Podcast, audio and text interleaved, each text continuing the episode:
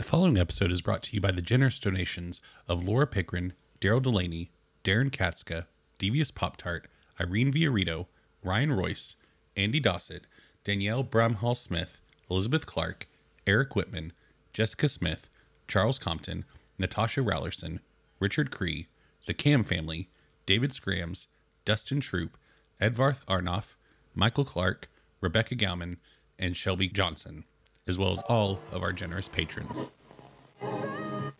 correctly with the correct amount. D20 Radio, where gamers roll.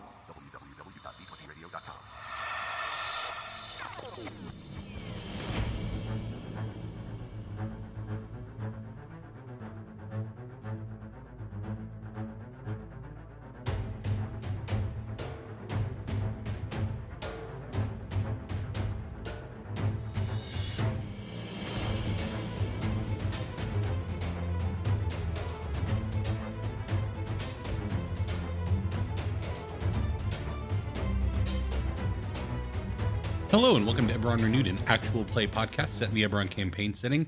I am your game master, Eric, and this week we are doing kind of a solo Eberron reviewed GM Q&A. I reached out on our Discord and on our Facebook page for questions from you all uh, that you had for me as the GM for the campaign, and I'm going to go through them and answer them as best as I possibly can. Obviously, we're going to avoid spoilers for things that have yet to happen in the campaign that I have planned out. Uh, but I'm excited to get into some of these questions and go through it. And we'll see how long of an episode this ends up being. It may be a bit shorter than normal, it may be a whole lot longer. Who knows? I will when I'm done editing this. Anyway, uh, thank you all so much for listening, and we are going to jump into it. These aren't in any particular order. I'm just going to go through as I see them. I have them laid out on my screen here. Uh, so the first one is from Ophelia in our Discord. Uh, Ophelia asked, Who's been your favorite NPC so far? And I mean, in terms of the sheer player reaction, Maris Pebblefist, the underground doctor, getting to actually play him in this last arc was delightful uh, to see everyone's reaction. And I actually broke Randy while he was talking while being Maris, uh, which Randy, consummate professional that he is, rarely breaks while he's in character. And so that was so much fun. Um, but. Maris was obviously a fun one-off character. Um, at least as it stands right now, there's not a whole lot of meat on those bones in terms of role-playing and character depth. Uh, so that is a fun one to play.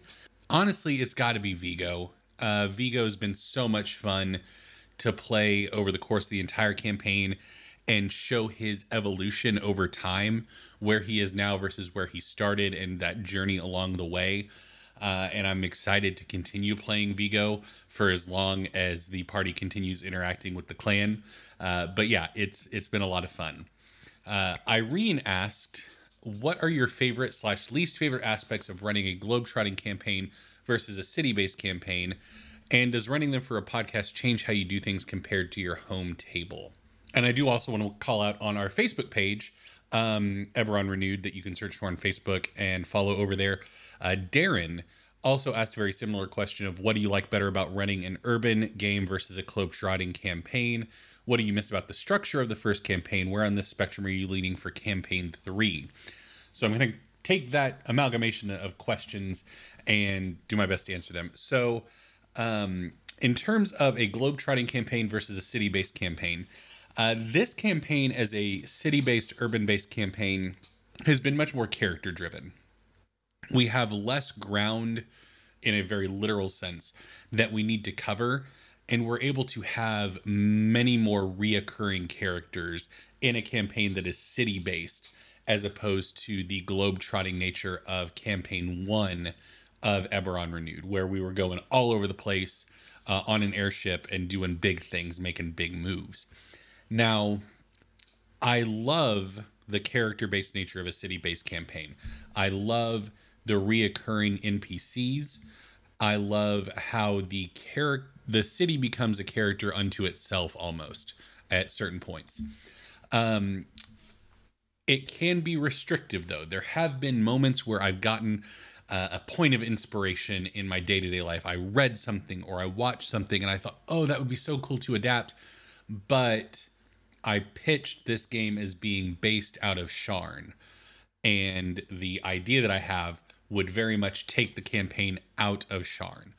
And it would fit much better in a globetrotting campaign. So there have been points of inspiration that I I have had moments where having it be based in the city and being an urban level campaign has felt somewhat restrictive. Whereas with a globetrotting campaign, you can always scale that back to have a string of quests be street level.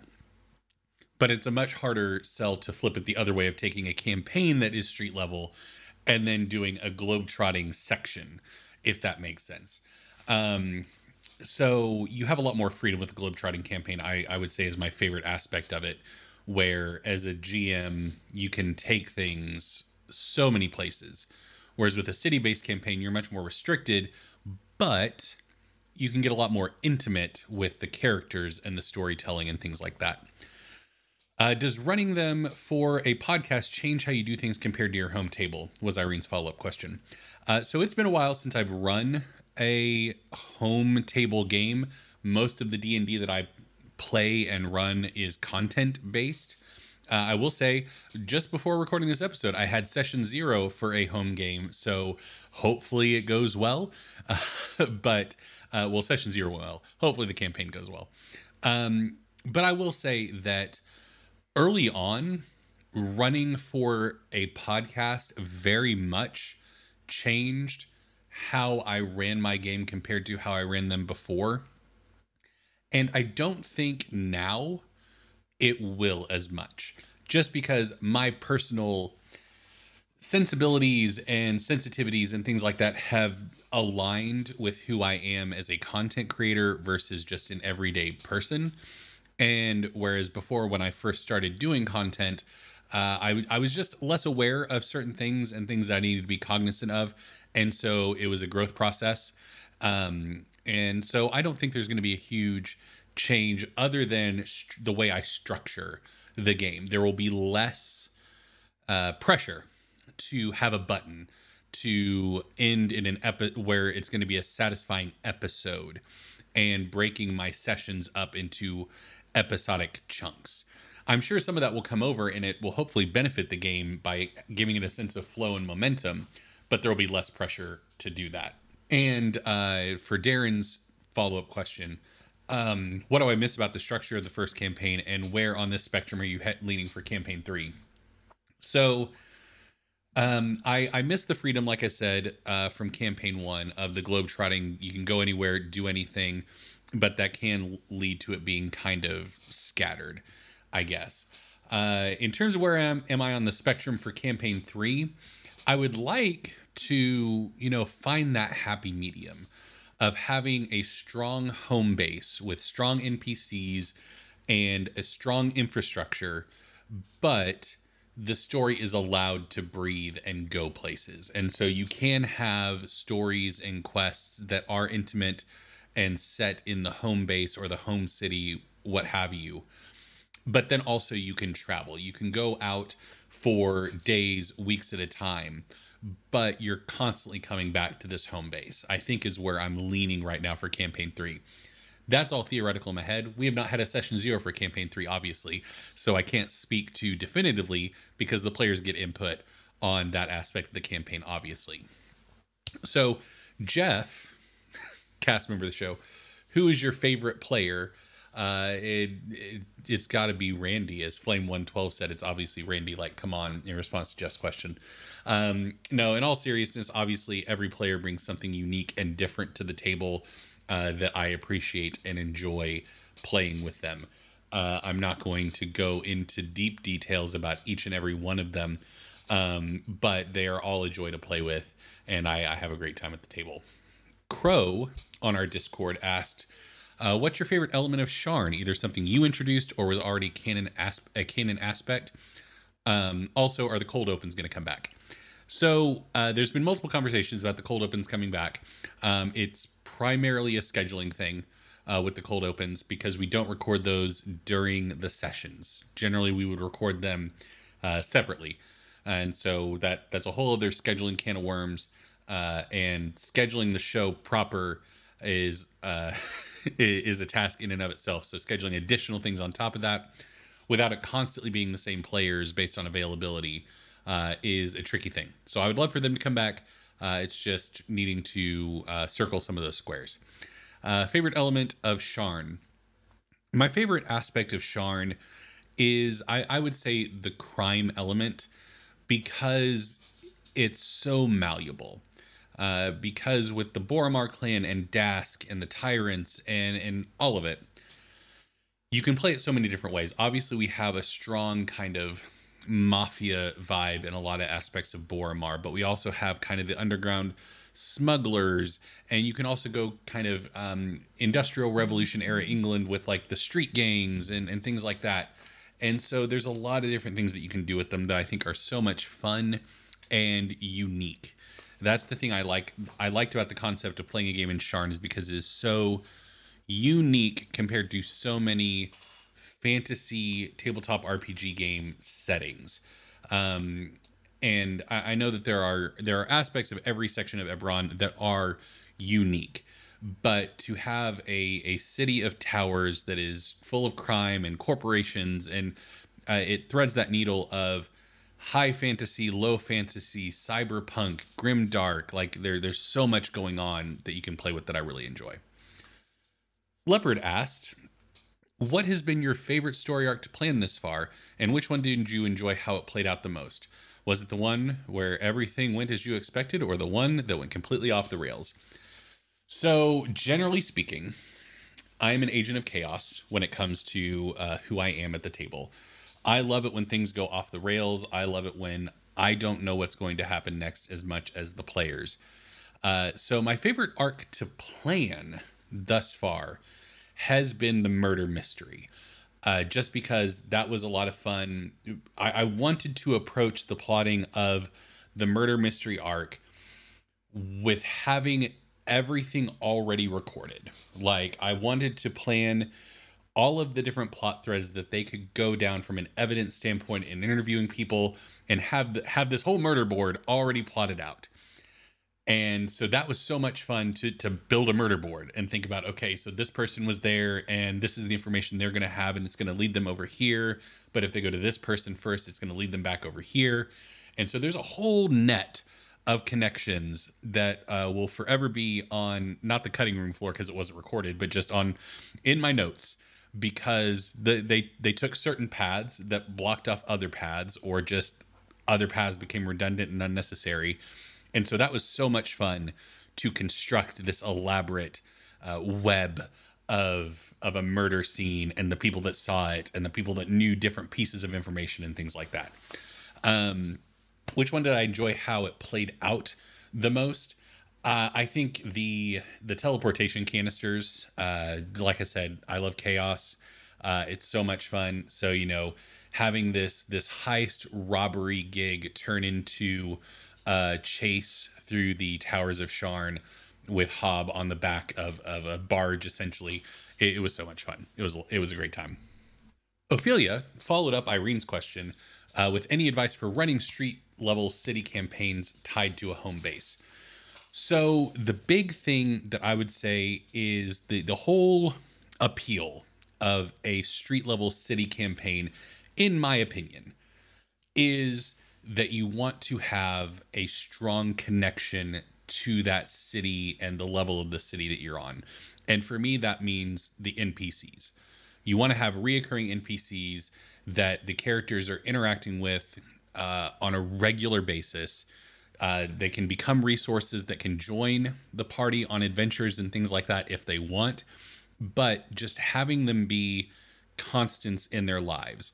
Introducing, I would say, if you're talking about a long, like full multi year campaign, then around a dozen NPCs or or less if you find that your need is less than that with unique skill sets and unique personalities and things like that uh, will a leave a lot of heavy lifting on your part unnecessary because you're already going to have a strong stable of characters that you can pull on. So if the party is like, we want to go see if we can find a fence for this thing. Oh, well, you already know a fence.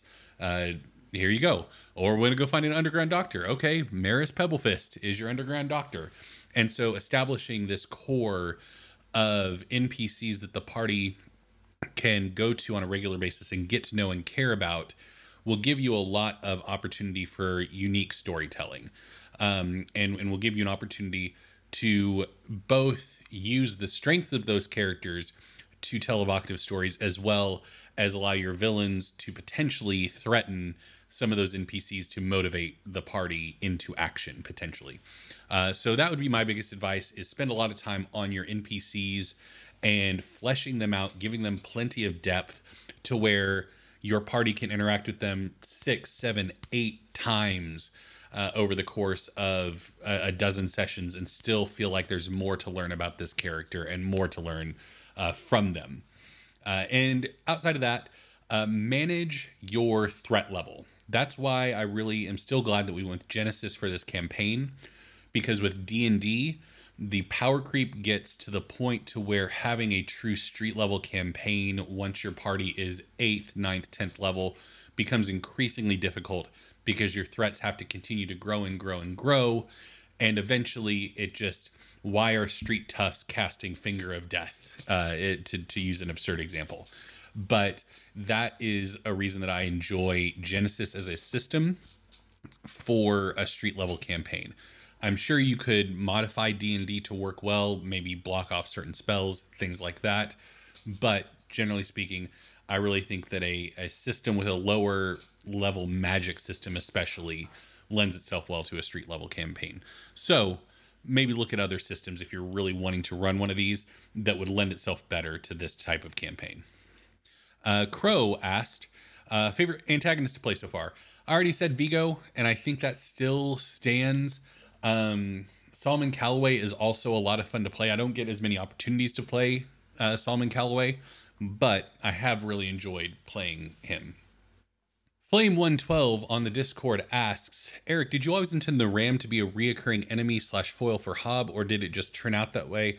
Also, how did you decide who slash what took over the ram's body? So the ram, I, I didn't intend to become what the ram ended up becoming. I thought the ram was going to be a fun rival for Hob down the road.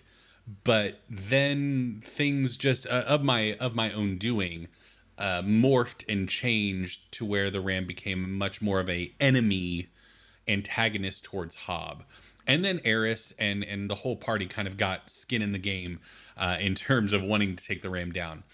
And in terms of how did I decide, I just kind of went through what types of stories I wanted to tell that I had yet the opportunity to tell in this campaign, and then went digging through Eberron lore to find something that could fill that gap because the Ram was such a gift from the party of of having Trevor try to try to do resurrection and rolling a despair um, or a bunch of threat. I forget which one it was.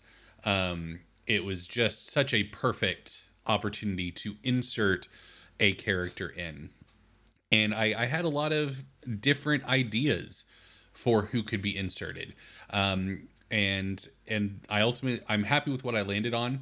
The the biggest thing is this party hasn't like killed a whole lot of big enemies yet. And so I initially thought, oh, this would be a great chance to bring somebody back who they killed, but there's not other than the ram, there's not a whole lot.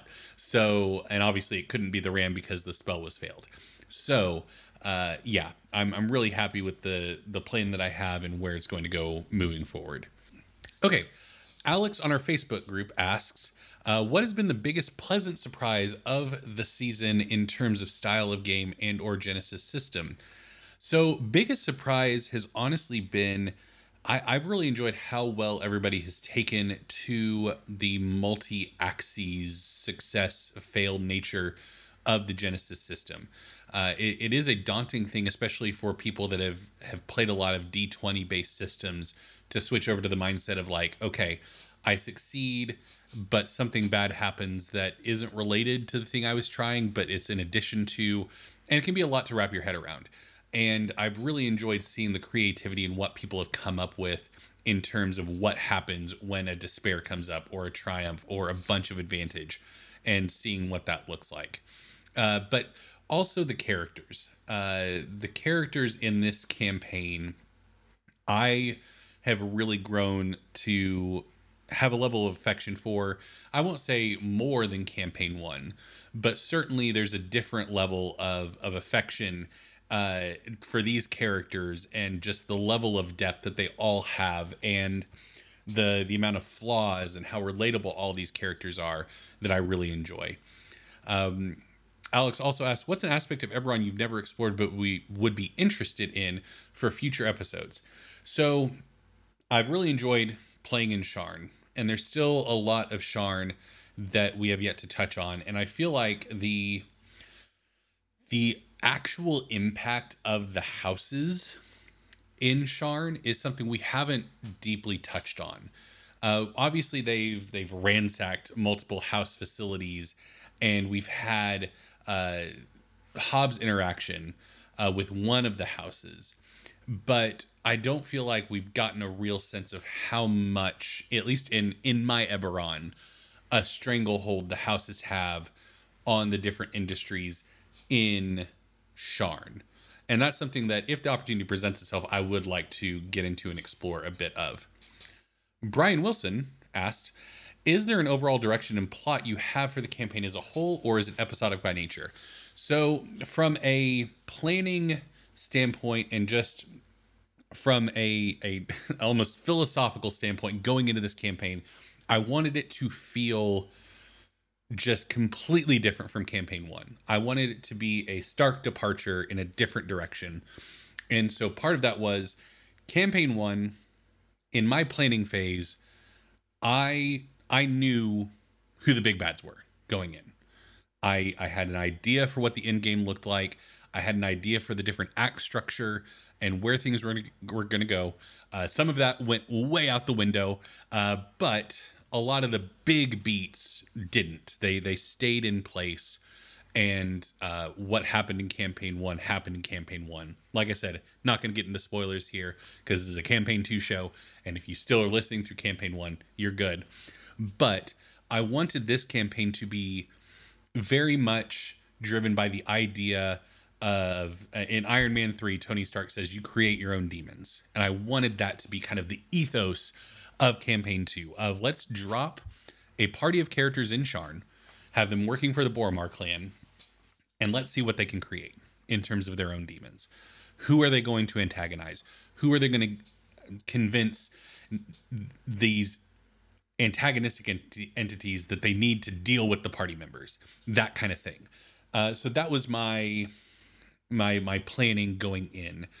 Is I had session zero with the players we wanted to work for the clan, wanted to have kind of a crime driven campaign. And then from that point, I started fleshing things out for each individual character and the stories kind of surrounding them. And I wanted the characters' individual personal stories to drive and flesh out the overall story. So obviously, Milo has a strong attachment to the clan and a great amount of loyalty to the clan. And so the clan aspects are very much driven largely by Milo's character.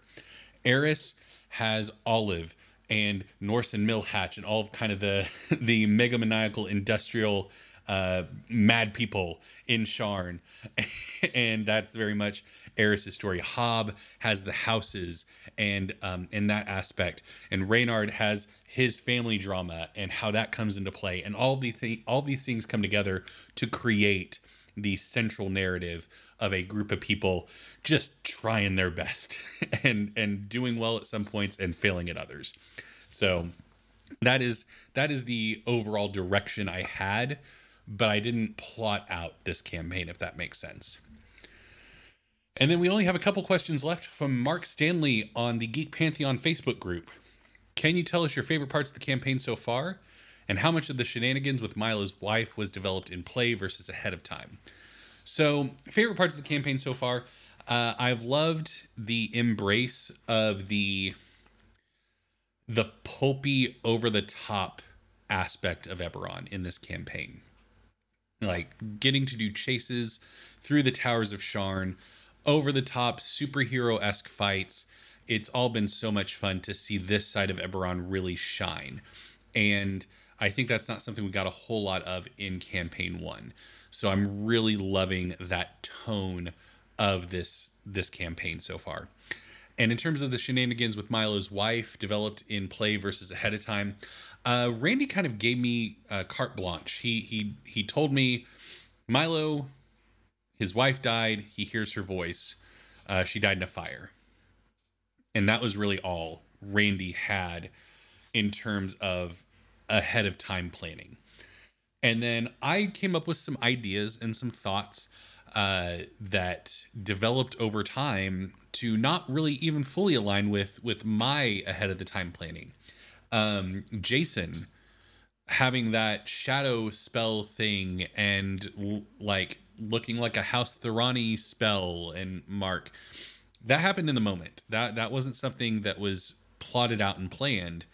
Uh, it was something where I think Milo rolled a bunch of advantage, and I was like, okay, what can I do? Oh, this will be an interesting wrinkle. Go with it.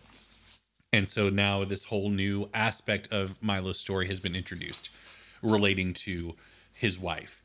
And so a lot of it has come up organically, and I really enjoyed that. We have one more question from the Discord. You thought I would forget. From Laura. Please, can we have just a hint of what your super secret naming algorithm is? So, for those of you that don't know, in previous reviews, I've alluded to I have a quote unquote algorithm uh, that's overselling it by a mile uh, for naming a lot of the NPCs uh, to varying degrees of success. It gave us Norson Millhatch. It also gave us um, uh, Herbon Primafit. I think was was the name of of another one. So you know, there's a spectrum of success for this. um, for this this naming convention. Um, I'm trying to think of what would be a good hint to give if I can't even give one without giving too much away. Um, I'll I'll give you a word that is a hint, and you can take this for what you will. Synonyms. There you go. Thank you all so much for listening. If you want to be part of the conversation surrounding this episode, or if I decide to do one of these again, you want to be able to ask me your questions, head on over to our Discord, the link to which you can find on all of our social medias Facebook, Instagram, Twitter, at the Geek Pantheon. That's where you can find it. We also have a YouTube channel, youtube.com slash the Geek Pantheon, where I have a bunch of DMing videos up and book reviews, as well as an actual play GM'd by Philip called Khyber Shards that is set in Stormreach, and I'm a player on it. It's a grand old time. Uh, some crazy stuff just recently happened, so if you haven't been watching, go check the show out. Uh, and yeah, thank you all so much. We have a Patreon, patreon.com slash the Geek Pantheon. All of our wonderful patrons who support the shows financially. Um, and go check that out if you want to join them. Thank you all. I've been your Game Master, Eric. I will see you next time.